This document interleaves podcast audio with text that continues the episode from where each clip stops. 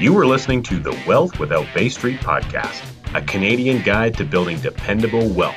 Join your hosts, Richard Canfield and Jason Lowe, as they unlock the secrets to creating financial peace of mind in an uncertain world. Discover the strategies and mindsets to a financial future that you can bank on. Get our simple seven step guide to becoming your own banker. It's easy. Head over to sevensteps.ca and learn exactly the learning process required for you to implement this amazing strategy into your financial life. That's sevensteps.ca. From constitutional lawyer to epic podcast host, the journey of an entrepreneur uh, in the Alberta quadrant. We are joined to, together today by uh, my friend and partner Jason, of course, and Leighton Grey, who is uh, an incredible litigator, well known in the Canadian uh, space and he launched uh, in 2022 the Grey Matter podcast. Now, this is a, a very interesting and wonderful podcast with a curation of intelligent conversations, thought provoking leaders all over the world, tackling topics that are often taboo and outside of the box. Um, we're very excited to have you on the podcast today, Leighton. Um, we got connected, of course, uh, recently because I was invited to join you on your incredible show, which was a huge and tremendous honor for me to be a part of your program and uh, in res- res- uh, reciprocity, of course, and also just because you're an amazing guy to talk to with so many wonderful lessons to share with our listeners. We're excited to have you on our program today.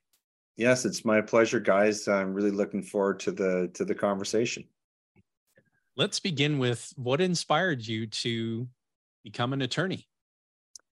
That's a that's a really great question. I've been asked a lot um, I'm going to answer it this way. And uh, I, I, get asked that question in combination with this one.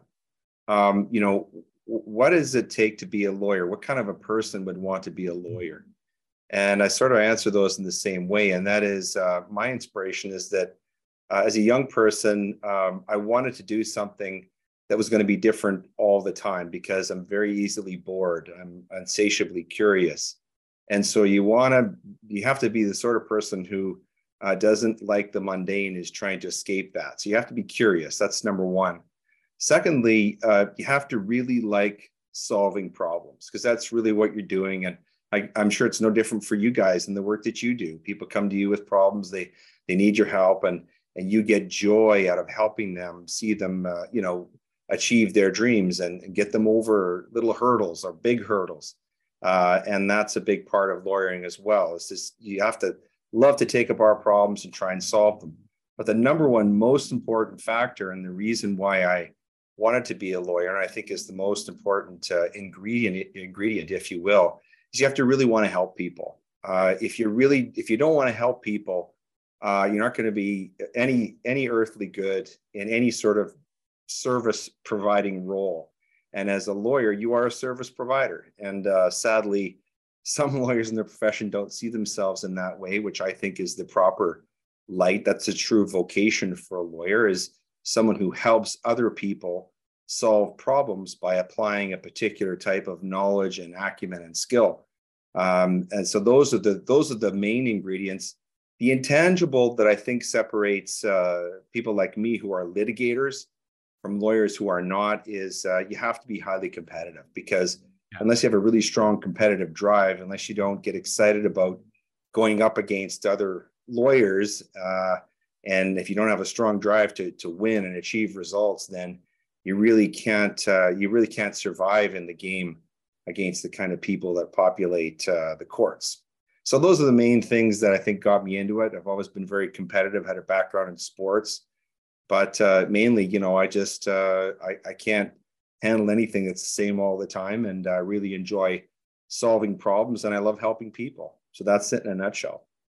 I would imagine uh, being a litigator and and with a specific forte in the constitutional zone of of law practice, you've gone up against some of uh, the Goliaths, you know, in a David Goliath type battle for for your clients and i'm curious you know as you think about that competitive nature and and and taking on large and big types of litigation cases of that nature i would imagine it comes with a that challenge but also there's mm-hmm. some stresses involved because you know you may not get compensated your law firm you know depending on how that situation until like a case is won and some of these things drag out for years and years and years i would imagine so mm-hmm. you know from an entrepreneurial perspective just thinking about some of the journey and, and the issues that other types of entrepreneurs also face you know how has that showed up in your life a little bit if you, share that well i've always been i started out uh, in government practice i articled at the federal department of justice articling is a sort of apprenticeship that lawyers go through, law students go through when they graduate to during the year when they write the bar exam. And I was at the Federal Department of Justice, which was great because um, it's it's really the largest at the time. It was the largest law firm in the country. Really great lawyers. I got to work on cases that were going up at the Supreme Court of Canada, and really some really terrific lawyers and mentors there. And that was great. But I also learned within that year that I was not cut out for government life. Uh, I wanted to be, I always had a strong entrepreneurial streak. I wanted to be independent.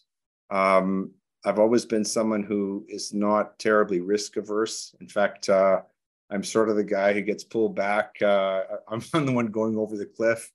A lot of times, my partners will tell you I want to go over a cliff, and I figure I can build a parachute or an airplane or something on the way down. And sometimes, you know, I land like Wile Coyote but as you know, he never dies. He just keeps uh, sending away for more stuff from Acme. Uh, and so and so that, that's kind of my approach. And so I've taken that into you know into my approach to my practice. And so I got into uh, private practice now uh, about 28 years ago, and and the practice grew from sort of a small smattering of uh, things like criminal law, family law, that type of thing, into something much larger where I was involved, for example, in the uh, in the National Indian Residential School class action, and I represented more than 300 claimants in that process. And uh, we've had you know large scale personal injury cases, um, and I've done you know murder trials in front of juries. Uh, so I've been able to experience a lot of that, and, and through all of it, uh, I think, um, and this would probably resonate with many business people out there I've been very, very fortunate to have uh, some great mentors in the practice of law, but also mm-hmm. I've had really wonderful partners. Uh, and I found that um, I've been through uh, a couple of business divorces that I got into initially. Uh, good people, but I just found out that we were not on the same page, entrepreneurially yeah. speaking, and um, and so amicable, you know, parting. But the the partners I have right now, you know, I, have discovered over time that the most important thing about being in business with someone else is uh, you have to sh- have a shared set of values. You have to kind of want the same things, and and also in our situation, we have four partners, and we're all we all have distinct personalities. We all bring different things to the table, and uh, some of us are more conservative or reactionary in our thinking. Some of us are more let's go over the cliff, over the falls in a barrel and uh, you know we have great conversations and we learn from each other we support each other whatever happens and uh, i think those are the big keys that have made our business uh, successful is being in business with the right people great people uh, with a shared set of, of values um, because if you don't have that shared that that you know that sort, sort of shared set of values you really there's there's no future for the business and no future for any relationship whether it's a friendship or a marriage or a business partnership or relationship with a bank, uh, you know, unless you have a shared set of values, uh, you know, there's, uh, you know, you're going to hit a wall eventually. Richard knows where I'm going with that one. And you know, one of the things that um, I, I, was really excited just to to address in conversation with you is that when so in in our uh, business and our practice, when a, a client begins their journey and they they put a policy in place or or a system of policies in place and we use language in our education and our uh, description of the attributes of of a policy. We refer to it for what it its correct characterization as a unilateral binding contract. And mm-hmm. sometimes those words can be lost in in in terms of not really having a grasp on the significant advantage that that represents when right. if you th- if you contrast that with a variety of other financial products and instruments that are available to to the consumer when you're dealing with a unilateral binding contract that has very specific contractual guarantees and elements that are all designed to protect the policy owner, mm-hmm. that is significant. And I'd love to hear just uh, respecting your area of purview and, and what you do uh, in practice, but I'd mm-hmm. just love to hear what came up for you and your insight when you, when you discovered that. Well, uh, what you mentioned there is really uh, one of the things that really intrigued me and attracted me to to Mr. Nash's whole concept uh, of becoming your own banker. And uh, one of the beautiful things that he does, and he gives, even though he's not a lawyer, I have to say he gives one of the best descriptions of the the essential power of a contract. Yeah. Uh, and the unique power that is uh, that's just, that can be unleashed in people's lives. You know, this concept of an of a contract is really quite unique to Western law. It grows out of the uh, the common law tradition, um, and really, it's it's it's shaped so much of our Western culture and traditions and law and business. But I think one of the things that really attracted me to uh, and what I really appreciated about Mr. Nash's book is how he describes how this you can make the power of that contract work for you.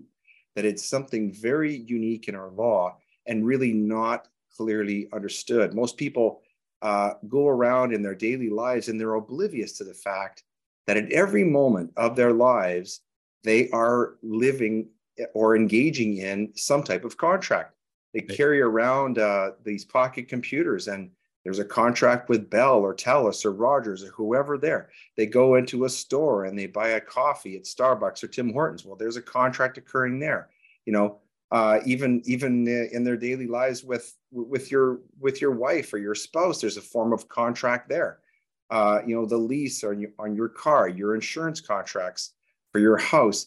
Everywhere you go, you are confronted by this law of contract, and you'd better understand it and get to appreciate what it's all about. Um, if you if you want to be able to take advantage of it, because oftentimes if you don't understand how those contractual concepts work, they can work against you. And right. uh, and so that's one of the great things about the book that I really enjoyed. And and actually, I mean, I have I've used some of the language in in his book uh, to to explain, you know, contractual concepts to clients.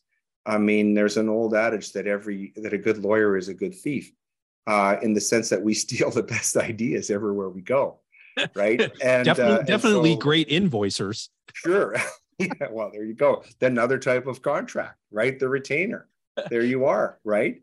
And uh, so it's very important that people understand because uh, within that that contract is great power yeah. and potentially potentially the type of financial freedom the type of freedom that people are are looking for.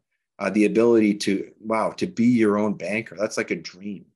And so yes i was very attracted to that. And uh, the one thing that uh, also attracts me like a moth to a light bulb is whenever we get into conversation about freedom because I happen to think, uh, and this is getting into my own uh, faith life, I'm a Christian, and uh, I happen to believe that the natural state of human beings is to be free. And to the greatest extent that we pursue freedom, I mean, I, I mean true freedom in terms of being able to live out our dreams and live lives that are meaningful um, and, and free of, of, of pain and sin that uh, to that extent we are living out our best lives the lives that we were meant to live um, and uh, and and really the life that our savior lived and mm-hmm. and the reason why we were redeemed uh, is to live that way. That's how we're supposed to live is to be free. And uh, so i'm very attracted by any concept that that really uh, gives to human beings the ability to be intellectually uh, or financially and spiritually free. Because um, anyone nowadays living in in the West or anywhere in the world, if you're not tuned in to the frequency of freedom, uh, you're, you're you're probably not understanding what's going on in the world or what's going on in your own back back uh, backyard. Amen to that. Uh, completely and wholeheartedly agree with you. And it it brings us to and reminds us of when we're in conversation with others financial freedom, like we discussed prior to, to recording, that, you know, it's it's something to be created, not pursued. In Right. the sense that, you know, you've heard the expression the pursuit of happiness, or well, Right. that's it's not a pursuit. It's something that is created. And so when Mhm. when you're when you're giving um, putting the best tool for the job in the hands of someone and you're giving them a tool that empowers them to create financial freedom for themselves and their families and their uh, employees if they're a business owner implementing the process you're really you're really doing a great service to others. Not to mention that as nelson would have uh, shared had he been with us today god rest his soul he would have shared that there's a death benefit thrown in for good measure. Mhm.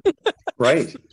Right. How great is that? How great is that? So- you're bestowing you're bes- you're bestowing some measure of happiness on the people who mean most to you? One of the books that i that i was reminded of when i was learning about mr nash and and his financial philosophy is a book by dennis prager who's written a number of wonderful books if you're familiar with prager u but he wrote a book in the late 90s called happiness is a serious problem.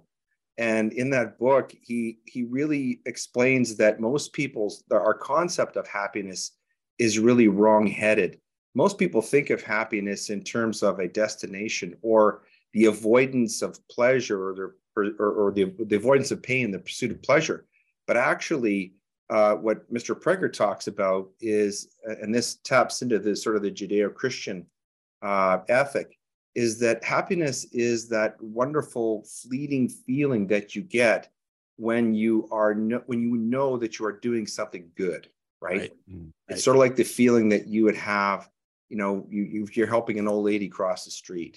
Yeah. or maybe the feelings the good samaritan had you know in in the new testament you know that type of but it's it's not something you can hang your hat on and pin your it's a journey right? And and the journey is not towards happiness but it's towards some understanding of living a meaningful life.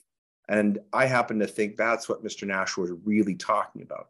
He was talking about uh, helping people become financially free or in control of their finances so that they could live more meaningful lives and have the money that they need to do the things that matter most to them and to live out their best selves in terms of their you know their work their businesses their families their futures and to create wow this beautiful beautiful gift of generational wealth generational wealth that's that's the one thing that i think uh uh i mean what what is what is a better gift that you could leave to your descendants beyond you know the memories that you shared with them which Yeah. is part of the concept but this generational wealth so that you know going forward they'll they'll they'll never have to worry about you know paying back the bank and paying off the type of things that that make it hard for so many people to just uh, put their head on their pillow at night and go to sleep you know Yeah. the types of things that give people ulcers and anxiety and heart attacks and strokes you know um it's no wonder that he lived such a long a long life you know, he might not have lived as long as he as he had if he hadn't been working so hard to bring so much freedom and happiness to other people and uh, i watched some of the videos of mr nash you know when he was getting into his later years and it was remarkable to see how uh, motivated how inspired he was uh, to share these concepts and these ideas with people. Um, you know that's that's a, i mean when you look at that that's a meaningful life you know and uh, and so i really found i find him and his message and this concept of uh, you know infinite banking uh, to be to be uh, you know in a true sense inspirational. It's not just money. Uh, i think that's a mis if people read what mr nash wrote or listen to him i think and they think that then i think they're just getting a small piece maybe one one straw in the bundle of what he was trying to teach people. What a joy it was to know him and to just be blessed beyond measure to have been mentored by him for so many years. And uh, I, I think that you would have gotten along very well with him. And he was just such a it was always great to to be around him uh, he had just such a, a great way of being so generous with his wisdom and his insights and his knowledge. And Mhm. he was brilliant, absolutely brilliant at getting you to think about your thinking. He would um, eh, he would occasionally send a book with a little handwritten note, and it would read, "Once you get through chapter three, I want you to think about it and call me." And so you you had your marching orders, and uh, you know you get through chapter three, and you pick up the phone and you call him, and he would share a conversation with you to draw out your thinking, Mhm. and Mhm. he would uh, he would always save his wisdom and insights until the very end of that process because he really truly wanted to understand what you were thinking and there was always whenever he did that there was always an embedded lesson there was something that he Mhm. wanted you he wanted you to arrive there on your own th- thinking path he didn't want to just point it out to you right. he was That's just the so definition of that's a definition of mentorship, isn't it? yeah absolutely You know, Very and uh. Galileo said this. Galileo said something on the same lines. He said, you know, you could never really teach anyone anything, right? right All you can do is point them to the knowledge, right? That's, you know, and, and really they have to do the rest. But mentors have a gift for doing that. They and he had, I, I believe he had an inspired gift for doing that because really, uh, when you consider the concept as a whole, and I don't understand it as well as you guys do, um, but but uh, I do read a lot, and when I what I see his book as is is really an example of mentorship. I think that's what he meant it to be.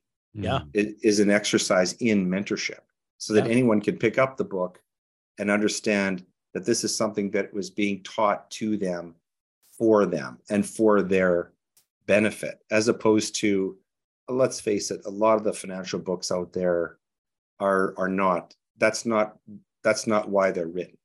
Okay, I mean they all they all have something to offer, but I mean you know Mr. Nash's book is not a Robert Kiyosaki book.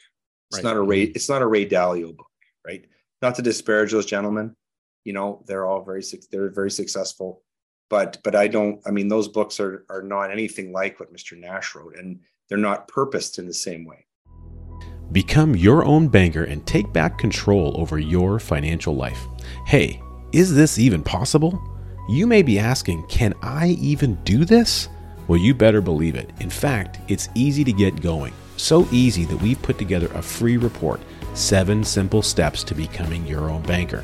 Download it right now. Go to 7steps.ca. That's 7steps.ca. Now let's get back to the episode.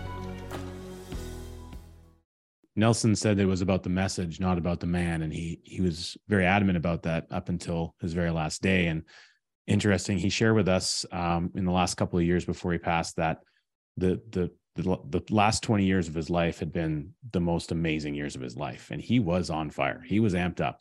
Other than you know ailments building up and and uh, uh, he he ran into this thing called the movable object theory. Maybe jason will share that story in a moment but uh, he you know so he was just a absolutely hilarious guy and he was exceptionally well read and so i think you and nelson would have really become fast friends because you would have been sharing quotes from books and stuff back and forth you would have really appreciated that but one of the things that Nelson was really good at was talking about, um, you know, again, the the classification of things. yeah Right. And you know, you and I, Leighton, we've shared a little bit about our overarching views on certain, uh, let's call it policies that come down from on high uh, in our, in our in our current, you know, governing status. But when it when it comes to uh, misclassification, Nelson thought that life insurance, whole life insurance specifically, was grossly misclassified. It should have been called a personal monetary system with a death benefit on the side for good measure. Of course, we'd need to come up with some, you know, finicky acronym to explain that. Um, but then additionally, he talked a lot about secession, peaceful Mhm. secession from a, a world or an environment or an idea, uh, a financial system that isn't there to really support and look after you. Mhm. And you know, a lot of places in the world, there's there's a lot of movements where people are trying to get they're trying to get resolve at a at a top down level. Nelson believed that it had to be a grassroots method, whatever you're trying to do. If you want to affect change on something, it has to happen at the you and me level. And if you do it in this way, when it comes to the concept of infinite banking, you can slowly and individually make a voluntary choice to peacefully secede from a chunk of the financial system that's not that that you don't want to be a part of and you right. can be profitable in doing so and then if you slowly begin to share that message with other people more and more people do it you don't need to go and get changes you know at a at a federal or whatever level mm-hmm. because you can affect that change you know without even having asked permission and he was yeah. a real big advocate of that sort of thinking yeah and you know it's um he, he's of course he was so right um what he was really talking about is again freedom sovereignty really yep. sovereignty which is the dominion to make decisions that impact your own your own your own life there's a great book that was written. Uh, sorry to talk about books, guys, but there was a great, great book written uh, that I'm sure Mr. Nash would have known about. It was written in 1935 by an American economist uh, named Albert Nock, and it's it's called yes. "Our Enemy, the State." And Indeed, it's it's on his. I bet you Jason's got it on his I've shelf got right it. there. Yeah, I've, I've got so, it. Yeah, it says many great things, but yeah. one of the things that that it that uh, that Mr. Nock uh, hit on in the book was exactly what you said there, and that is that um, the closer we, we're going to be able to solve problems at the individual, at the community level, at the municipal level, even at the state level and federal level, uh, the closer uh, we get to the grassroots communities. So, in other words, you know, if somebody's house is on fire, if all the neighbors get together uh, they could probably put that fire out long be- even before the fire department gets there. And when you magnify this out, what we have in Canada right now is we have a federal government that is completely alienated from Western Canada, uh, especially places like Alberta and Saskatchewan that are that have actually passed laws declaring sovereignty, which should be redundant because you know the Canadian Federation, Confederation, is actually envisioned and is legally uh, stipulated as a as a marriage of sovereign states uh, that each have their own distinctive powers within certain areas. But what Albert Knox said that that, um, that really I think would have resonated with Mr. Nash and probably did is this idea that you know we can get together, we can do a better job, uh, you know, in our families, in our communities, uh, solving problems than government can ever do, and we can do it a lot more uh, uh, effectively and a, and a lot more a lot more cheaply without sacrificing our freedom. And this is what what Albert Nock talked about is you know every time we go to a bank or or a government, uh, we have to give something up, and that's our freedom. And you know, uh, Ronald Reagan famously said, you know, the the scariest words in the English language are "I'm from the government and I'm here to help."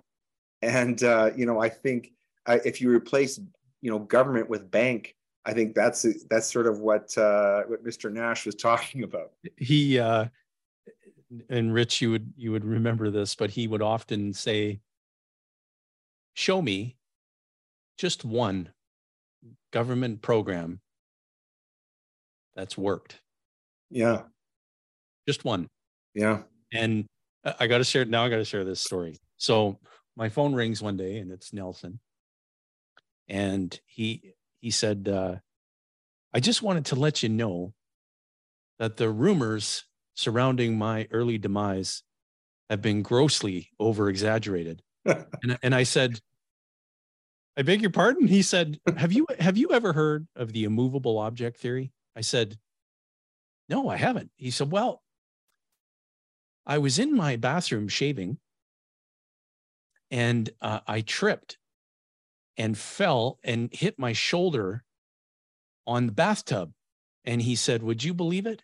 That bathtub didn't move a single inch. and that was just that was Nelson. And he yeah. we were talking we were talking before the show. Um, and this is relevant speaking to an attorney. So Nelson was in a meeting with a very prominent attorney in his hometown and he's having this conversation about the process of becoming your own banker, the infinite banking concept. And he felt like he was uh, beginning to be drawn into trying to convince this uh, this attorney.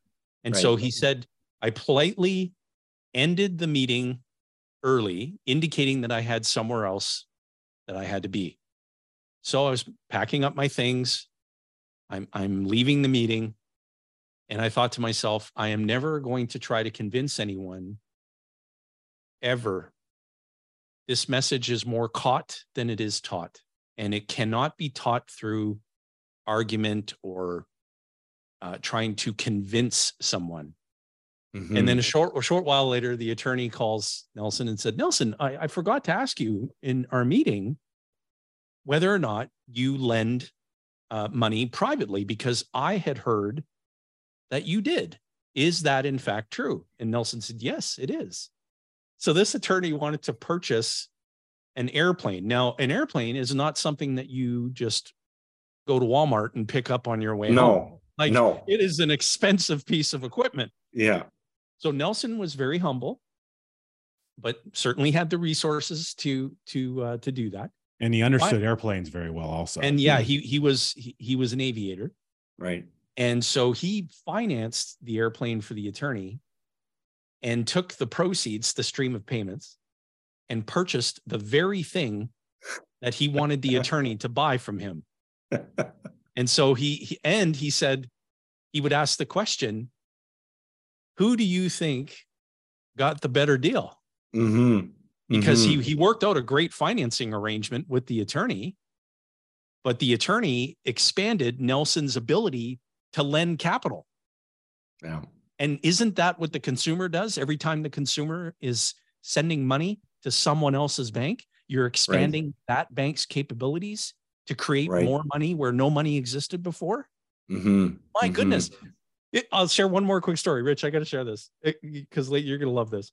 So you remember in the book, Nelson talks about, he said, if, if I was, and he told it a little bit differently in person, he would say, Leighton, if you and I were to go to the busiest shopping center in your town, and I wanted you to take me to the food court, and I walked into that food court and I approached someone sitting down enjoying their lunch, and I pulled out a revolver and pointed that gun right at that person's head and said, I need you to empty the contents of your wallet onto this table or I'm going to blow your brains out.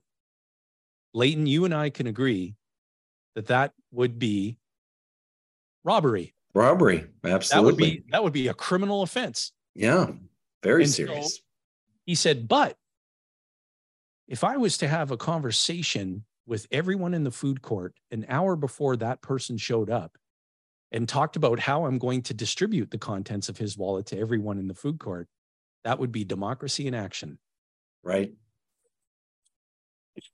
and so he just, oh boy, he just had such a great way of. Uh, you know, yeah, you know uh, that story you told about the lawyer uh, reminds me of something that, um, I mean, it, it shows the difference between listening, right, and uh, you know, like really listening, active listening and unfortunately, this is something that uh, that I don't think this is unique to lawyers, but it's probably true of bankers, doctors, you know, people who, let's say, acquire a higher level of education.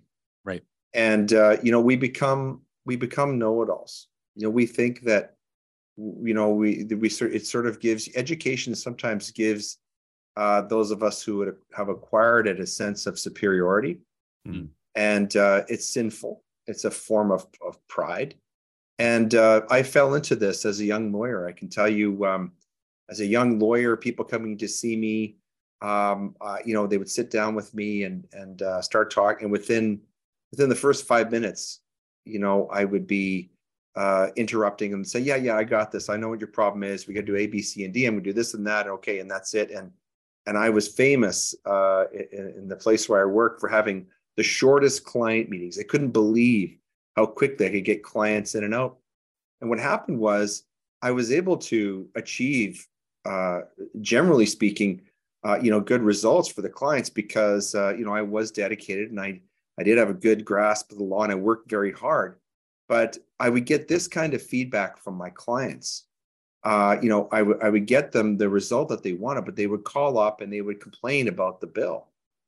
And, and so, what, what's the problem with the bill? Is it too high? No, it, you know, it's just you didn't listen to me. I don't feel like you heard me. Like I don't understand what happened. You didn't explain to me the process and all this. And I'm I'm thinking, well, what like what did you want? I, and here I had a complete misunderstanding of the expectation of my client, the consumer, the person who was hiring me, who was paying, you know, putting bread on my table. I was not giving them what they wanted. Right. What they wanted was an experience of a service relationship. They wanted someone to listen to them. That was key. Uh, they wanted things explained to them, and they wanted to know what was happening at, at every stage of the process. And I found that um, that really, I had to learn how to be a good listener. I had to learn to be patient, uh, and um, and I had to really work at active listening. And I think that's a problem that a lot of people have, especially uh, in the service. I know it's a problem that a lot of lawyers have. This is one of the main complaints that people have about lawyers uh, that that that lawyers do not communicate well, and that's really uh, that's really terrible because you know a lawyer should be somebody uh, who who has a command of the language and can communicate things effectively to a client. But you know, using your example when we started out, when you were talking about the you know the the language of what is a contract well, you know, if if Mr. Nash sat down with somebody and explained to them what a contract was, he could probably do a better job of that than most lawyers would, because most lawyers would fall into you know the lexicon of of uh, of legal language that people call legalese, right? That they don't understand, you know, and uh, and that's really not communicating with people, and it's not giving people what they need. It's not imparting wisdom. It's not imparting confidence, right?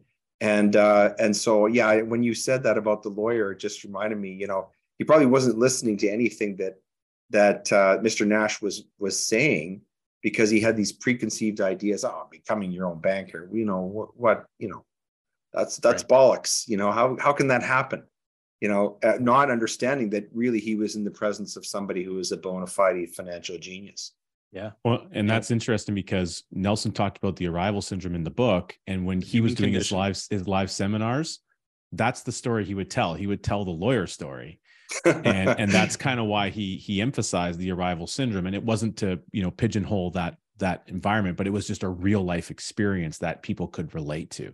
Yeah. And he was a master at meeting people where they're at. And that's, yeah. I think, really what you're identifying, Leighton. And, and it's so key what I think is interesting is, you know, you've, you know, you mentioned that you've been in practice for 28 years. You know, you're you're you're you're seasoned in your practice. You're seasoned in what you do. You've developed a vast array of knowledge. You know, we can see the size of the books that are behind you on the screen for anyone watching on YouTube. And I know from our conversations, you are an avid reader. I would say you're you know, when I think about people that I read, I think about Jason, I think about you, and I think about Nelson Nash. You, know, you guys are very avid readers. And so I'm curious when you think about you know with a period that you find yourself in your life as you're you're actually expanding your practice you're you're, you're opening up another office in, mm. edmonton, in edmonton you've got an office in calgary you got an office in cold lake so congratulations on that and your success what is you know what would you say when you think about the period that you are in your life where you're at as, as a seasoned veteran and as an entrepreneur and only learning about Nelson and his message, you know, in, in this last period of time, you know, in the last kind of mm-hmm. six, eight months of your life. What comes up for you when you think about that relative to all the things you've yeah. done in the past and, and only kind of finding it now? Well i know this is a bit of a cliche in his book right? Everybody who comes across uh, his book says oh where have you been all my life? I wish i would have had this. So you know it wouldn't at, at, at whatever age you're at i think you would have a sense oh gee i wish i would have known this sooner. I could have put this into into effect sooner.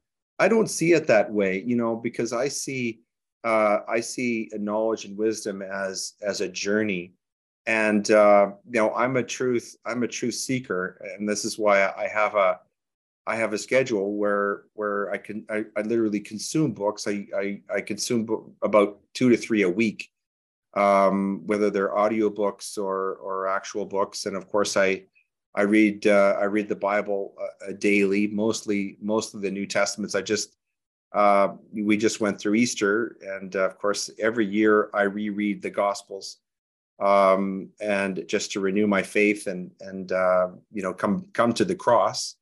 Uh, but uh, but really, I think for anybody at any age to discover this incredible piece of wisdom that's unleashed in this book, it's such it's so powerful.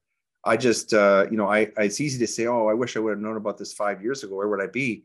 uh, but I approach it from a point of view of gratitude that I've discovered this illuminating concept at this moment in my life and that that it can have a great impact on my future and the future of my friends and my family my my business partners so i mean i guess i have a different outlook on it uh, and again it's informed by my faith and the way i look at my life um, and uh, i would say the other thing about about me that you know richard is that um, i'm always trying to remake myself. It's and i don't say remake myself in terms of you know transitioning into anything but i'm always trying to grow and learn and, and change because i can't stand still. I, I there's a there is a restlessness uh, uh, that that's in my personality. And uh, it's not because i'm dissatisfied with anything i just don't I, I just see myself as a work in progress I, I have not achieved all the things that god has laid out for me and so that's why i'm pursuing additional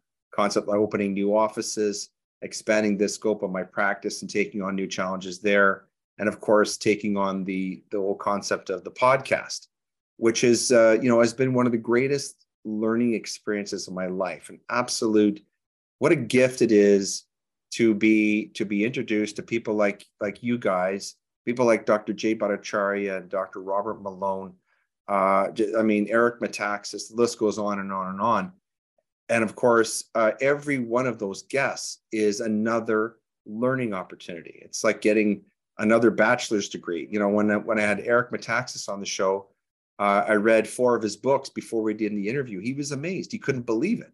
Uh, he's, you know, that I actually read all these books. And I said to him off camera, I said, well, you know, why would I, why would I miss the opportunity of meeting you and not being able to talk to you about your amazing books? This guy wrote uh, incredible biographies of people like Martin Luther and uh, and Lord Wilberforce, for those of you who know who that is, uh, and uh, Dietrich Bonhoeffer.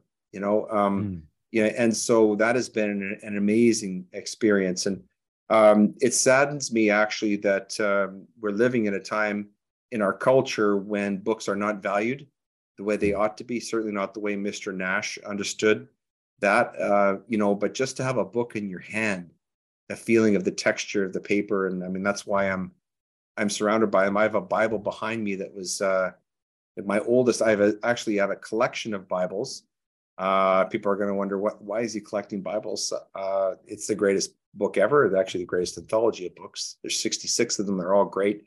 Anyway um, the the Bible behind me was published in 1863. It's the oldest Bible I I have, and uh, it's right here in my office and my studio. And uh, i keep it there as a comfort uh, to get me through these interviews because uh, normally i get grilled a lot harder than you guys are today. Yeah, well, you, you know, we, have been, we've been throwing softballs. We need to kick it up a notch later. Yeah, sure, sure. we, tend to go easy. Okay, uh, I appreciate it. But it's it, for other, you know, uh, for folks who are viewing this on uh, our YouTube channel and folks who are listening to this on uh, your favorite podcast platform, what would you what would you sh- say? What would you share with you know fellow um, practitioners in in the legal business mm-hmm. about your discovery of this of this process? Well, I think that um, there are many many lawyers who um, never discovered the importance of business. Right. Uh, most lawyers uh, are competent in legal practice and can provide uh, a level of service to the client. In fact, the you know the Law Society does a pretty good job of making sure that the lawyers who practice in any given jurisdiction in Canada, uh, you know, have a pretty good idea of what the law is, and and they can and they can provide uh, proper service to clients. But that's only one part of it. And unfortunately, many lawyers never graduate out of that mindset. They see themselves only as lawyers. And, and, and if you're going to be in private practice, you're in a business and you better understand that you that that business uh, you know if you don't take care of business um, that business is going to you know is not going to take care of you and so um, i i learned early on in my practice again from having uh, a couple of, of mentors who were not only good lawyers but also conscientious business people. I learned the importance of of of you know running a business and so i'm always searching for ways to not only improve um, the profitability of the law business but also thinking of ways to take the the income that is generated by that law business and expanding it out into different concepts so even before i was blessed to learn about uh, mr nash you know i gotten into things uh, things that most people get into like you know the stock market real estate uh, you know, uh, precious metals and things of that nature. Um, but, and this really answers your question, uh, just about every lawyer who is in practice, even even the ones who are in very very large firms, um, are beholden to banks.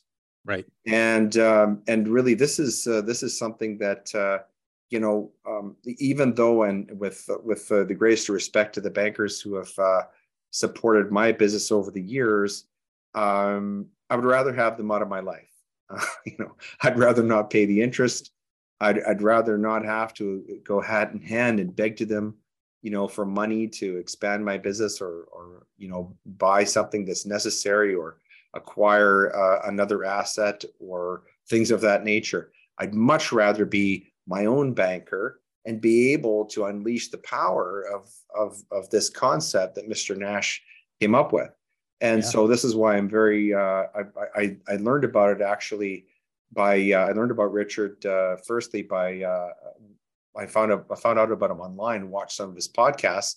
And then I thought, you know, I'm going to get this book. And uh, I read the book. And then from there, I said, you know, I really got to get this guy on my podcast and pick his brain and find out more about it. And of course, now I'm at this point, I'm, I'm fully, fully engaged and ready to, you know, di- dive into the, into the pool and become, uh, you know, establish my own infinite banking system. Um, I have two sons, one who's 19 and one who's 15. And one of the things that I'm trying to impart, impart to them is a better understanding of, uh, you know, of, of financial education, which of course, as you know, is, is pretty decrepit in our schools. Uh, in Al- and in Alberta, I just put in a shameless plug here. Um, this is what uh, Rachel Notley, who's the leader of the NDP, in Alberta, this is what she thinks proper education should look like for young people. And this, I think Mr. Nash would find this horrifying. She says students should have a proper modern curriculum, one that actually prepares them for their future. Mr. Nash might agree with that, but this is what she thinks that includes. Uh, she thinks that includes uh, information about climate change, gender equality, poverty reduction, LGBTQ2S plus rights, anti-racism and the history of residential schools.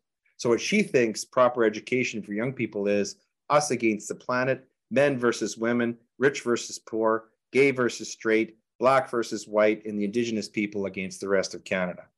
Well, that's not a very good recipe for uh, a meaningful life or happiness, is it?